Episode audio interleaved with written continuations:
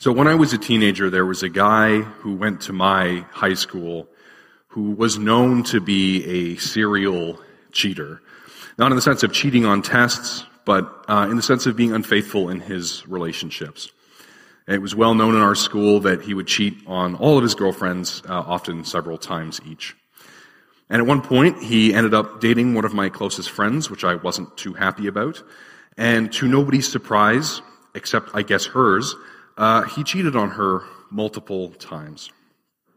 And every time he would tearfully apologize to her and explain how it was never going to happen again and how this time he was going to be faithful. And then he would go out and cheat on her again. Well, this made me really angry. Uh, I really did not like this guy. And because of that, in my interactions with him, I was not very nice. Uh, you could say I was not an image of Christ in his life. Yeah. Well, that was a long time ago, and we've since all graduated high school, and I have no idea what happened to him. My friend did eventually wise up and break up with him, which I was quite happy about. But I do still think about him sometimes. And I wonder what would have happened if I had not been so not nice to him you know, if I had tried to be a positive influence in his life, because I interacted with him pretty regularly. And I wonder if things would have maybe turned out differently. Now, I don't know, of course. I can't know that. It's long in the past. But sometimes I still wonder. I think a lot of us know people like that, or have known people like that. Uh, not in the sense of them being serial cheaters, um, but in the sense that they're just they're people that you can't seem to be very nice around. You don't like them, and you would rather take your anger out on them and make it known that you don't like them than try to be a positive influence in their life and maybe see them change. So maybe for you that's one person, maybe for you that's a group of people. I'm sure all of us have a person or people in our lives that we just really do not like. So this month we're doing a series on the book of Jonah, focusing on how Jonah's story is often our story.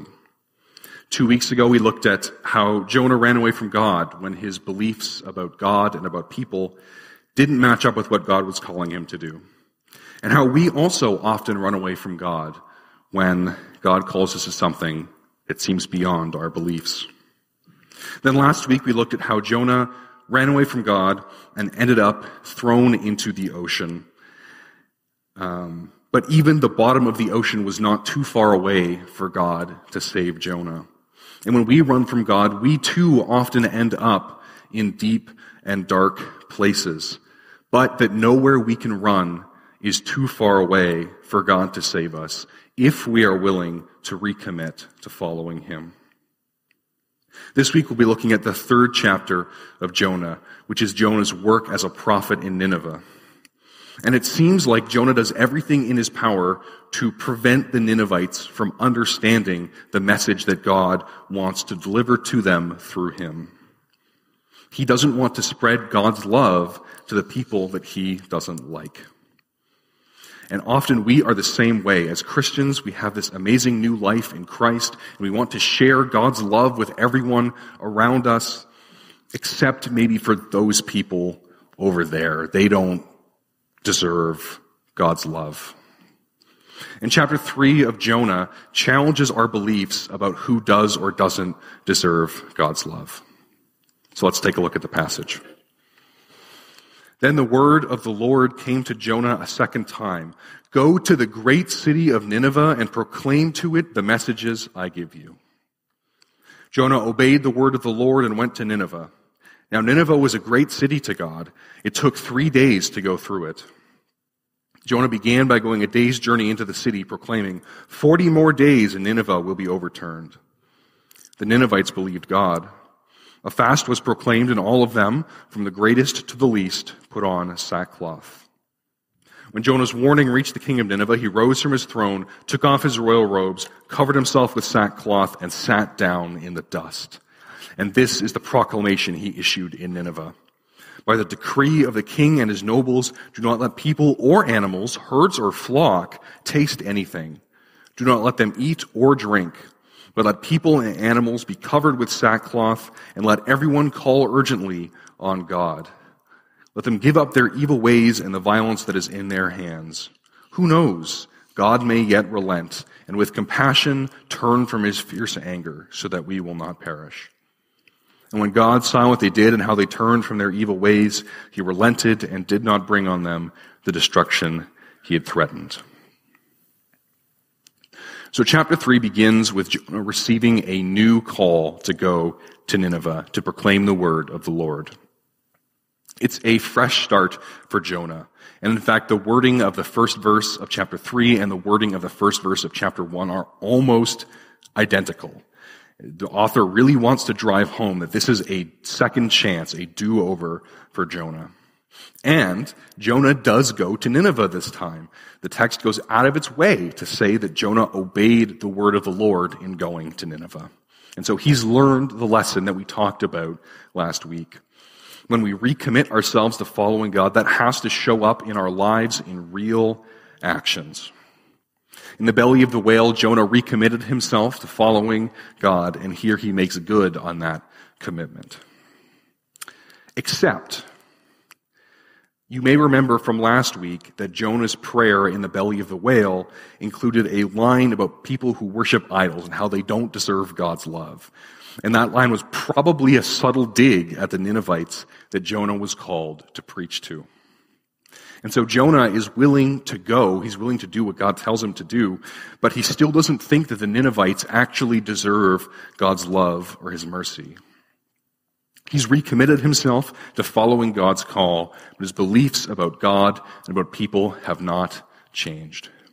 He's experienced an amazing salvation, but he doesn't want to share his salvation with those people, with the people that Jonah doesn't like. And so we see in this chapter that he technically follows God's instructions, but he does everything in his power to foil God's plan while following God's plan. So to start, we know he only went one day in the city. His trip was supposed to be a three day journey. Now, Nineveh was not three days end to end. We have unearthed the ruins of the walls of Nineveh, and it's not that big. But it probably would have taken Jonah three days to wind through the whole city, to go through every street and to go door to door proclaiming his message. You can imagine the difference between driving through a city on a highway versus winding through every suburb. One of those is a lot better way to reach every person in the city. And so Jonah only does one third of the work. He only winds through one third of the city, and only one third of the Ninevites hear the message directly from Jonah. Jonah is probably hoping that not enough of them hear it, or enough of them hear a distorted version like a game of telephone, that they don't repent. Enough of them don't repent for the whole city to be spared. Jonah's message is also missing important details.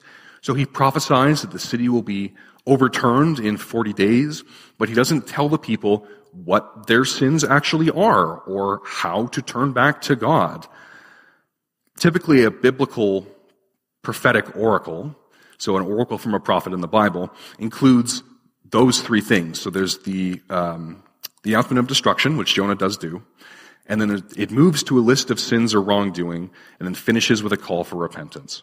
And so if you read through the other prophets in the Bible, you'll see that pattern over and over and over. And so the fact that it's missing here is conspicuous. Jonah only prophesies destruction. In fact, his whole speech is only five words in the original Hebrew. It's about as short as it could possibly be. He's hoping that the Ninevites won't catch on that repentance is an option. If he can get them to think that destruction is inevitable, they won't have any reason to change. And so I think it's worth asking why Jonah is so dead set on making sure the Ninevites didn't repent. Because Jonah seems to be trying really hard to make sure the Ninevites don't get the message. So in the previous weeks, we talked about how Jonah's reluctance is probably partly politically motivated. Nineveh is the capital of Assyria, and Assyria was the enemies of the kingdom of Israel. And Jonah seems to be a supporter of the Israelite monarchy. And so he doesn't want to help the people who are the enemies of the political figures that he supports. And so often we also don't like people for political reasons. And that can be people outside our country, like is the case with Jonah, or it can be people inside our country, people who vote differently than you, and you think that they're ruining the country. You don't see how God could possibly be at work in those people's lives, given the political positions that they hold. But I think for Jonah, it's probably also personal. Because the Assyrians were extremely brutal in the way that they ruled their empire and the way that they fought wars. They maintained their supremacy in the region through campaigns of violence and terror. So I have a picture to show you. This is not graphic, but here's a picture. There you go. This is an Assyrian wall carving that we unearthed from an ancient Assyrian city. And this wall carving depicts the Assyrian king, Ashurbanipal, and he's lounging in his garden. And he's being attended to by servants, and there are harpists and flute players serenading him, and there are fruit trees in the background. It's an image of, of paradise. And then decorating the fruit trees are the severed heads of Ashurbanipal's enemies. And so if you were a political rival or an enemy of the king, your head ended up decorating the royal gardens. We know from the Bible that when the Assyrians conquered a town or a city, they would cart the people off into slavery. And they would do it by putting a hook through their nose and dragging them around like cattle. And so they treated their slaves like livestock and not people. And we've learned from sources outside the Bible what Assyrians would do to the leaders of revolts and to rebels. They would capture the leaders and they would gouge out their eyes and cut off their arms and then dump them at the crossroads outside of town to serve as a living reminder of what happens when you cross the Assyrian Empire. And so the Assyrians maintain their control through violence and through terror. And so it makes sense that Jonah would not want these people to receive God's favor. He would have known about all of this stuff, and in fact, he may have even known people personally who were brutalized by the Assyrians. And so it is a completely normal and human response for Jonah not to want the Assyrians to be spared from God's wrath. Jonah probably wants the Assyrians to get what they deserve. He wants to see justice done, or probably more than justice. He wants to see vengeance. He wants to see his anger satisfied.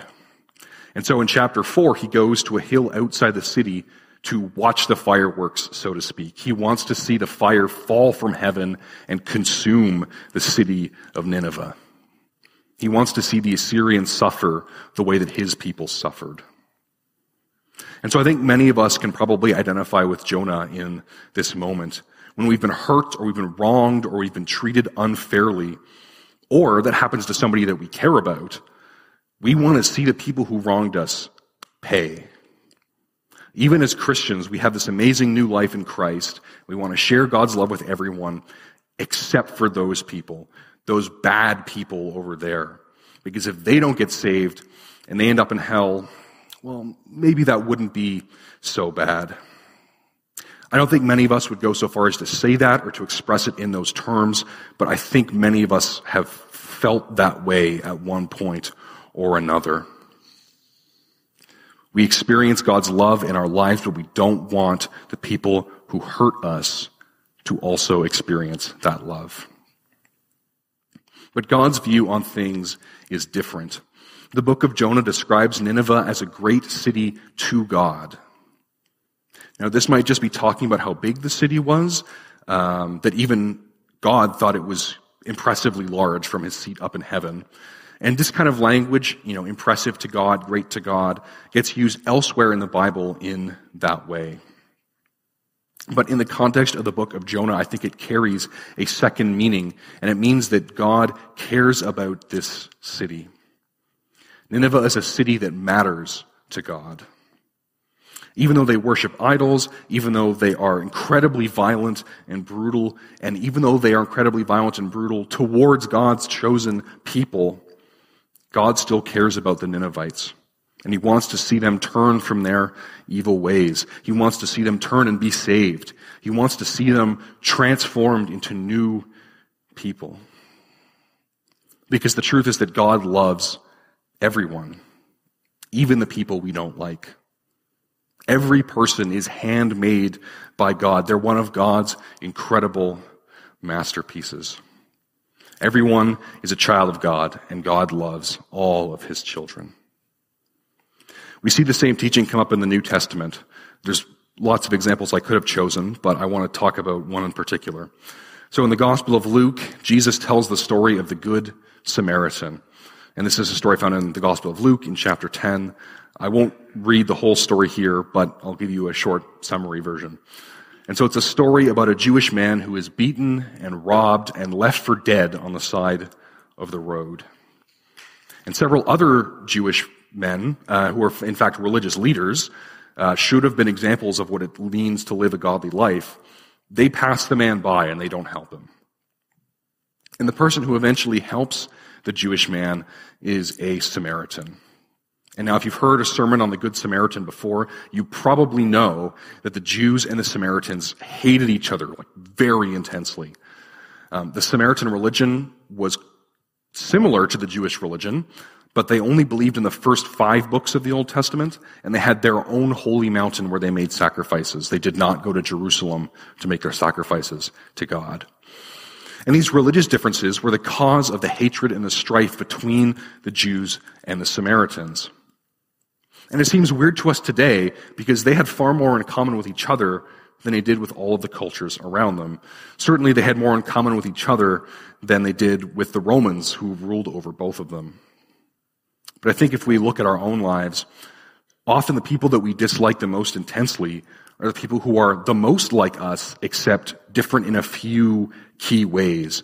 And so you don't have to look any further than the long history of violence between different Christian groups, for example, even though we should all be brothers and sisters in Christ.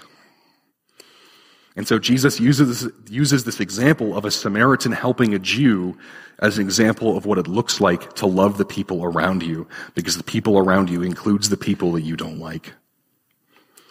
Now you may be thinking that that's easy for God to say, because he's removed from the situation. He's up in heaven and he doesn't know what it's like to be me. He doesn't know what it feels like to be me. You know, you don't know what this person has done to me. You don't know um, this reason and that reason and those reasons I have for not wanting to show your love to those people. You know, sometimes we can think that way that God is distant and remote. But actually God knows exactly what it is like to be hurt by other people because he came into the world as Jesus and he experienced the hurt and the pain that we experience. And so in Jesus' day, the Assyrians were long gone, but in their place, the Roman Empire now ruled over the known world using terror and violence. And their go-to method of punishment was crucifixion, which they had invented as on purpose the most painful way they could think of to kill somebody.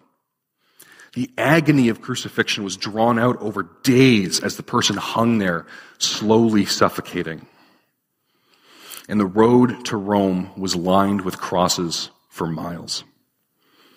And Jesus was crucified on one of those crosses by that oppressive Roman government. And as he hung on that cross, he prayed, Father, forgive them, for they know not what they do. And so even as Jesus hung there in agony, he wished for the people who were torturing him to receive forgiveness. Jonah is not so loving, and he does as little as possible, hoping that the Assyrians won't repent. But the amazing thing is that God was able to use what little Jonah provided to bring the Ninevites to repentance. And so because Jonah was at least committed to following, God was able to do something amazing. There's a funny little double meaning in Jonah's five word prophecy that in 40 days Nineveh would be overturned. That word overturned in English makes us think of destruction or regime change, but in Hebrew it literally just means turn over. You can think about like making pancakes, you turn them over. And so sometimes that used, that word is used to talk about destruction as we would use it as we understand it today. And so there are cities that are destroyed in the Bible that are said to have been overturned. But there are other places in the Bible where that word is used to talk about the turning over of people's hearts in repentance. And so Jonah's little five word prophecy comes true. Actually, it comes more than true because it takes a lot less than 40 days for Nineveh to be turned over. Their hearts are turned over in repentance as they realize what they've done. And one thing that always strikes me is that it is a complete repentance from the greatest to the least, from the king to the cows, because yes, even the cows participate in the repentance in the book of Jonah. And so Jonah may have only done one third of the work, but God was able to use it to accomplish his ends anyway, and Nineveh is saved. Jonah's story is our story. That is what we have been saying for the past few weeks. And we've been saying that we often don't realize that Jonah's story is our story. But in the case of chapter 3, I think we often don't want to admit that Jonah's story is our story. When we commit or recommit ourselves to God, we experience His love in amazing new ways. We don't want that love to be shared with the people that we don't like, those people over there. And we don't want to admit that we feel that way, because if we were willing to admit it, it would mean we would have to change the way that we think about those people and treat those people. If the book of Jonah is a mirror to our lives, we often don't want to look in the mirror. But if we are willing to look and we are willing to see ourselves, then the book of Jonah and the Bible as a whole calls us to love the people that we don't like. God's love is far wider and far more inclusive than we could ever imagine. And so as you go into this week, I do have a couple questions that I want you to think about. You don't have to answer them right away, but it's worth mulling them over. So the first question is, who do you not like? And if I could say that in more words, who could God forgive that would make you really angry? I can tell you that guy from my high school, if God had forgiven him when I was in high school at the time, that would have made me really angry. And if you have an answer to that question, then the second question is, how can I show God's love to that person or to those people? And so you don't have to have answers to these questions, but think about them in the week to come. So I'd ask that you join me now in a word of prayer. Heavenly Father, we come before you today as people who have prejudices and biases.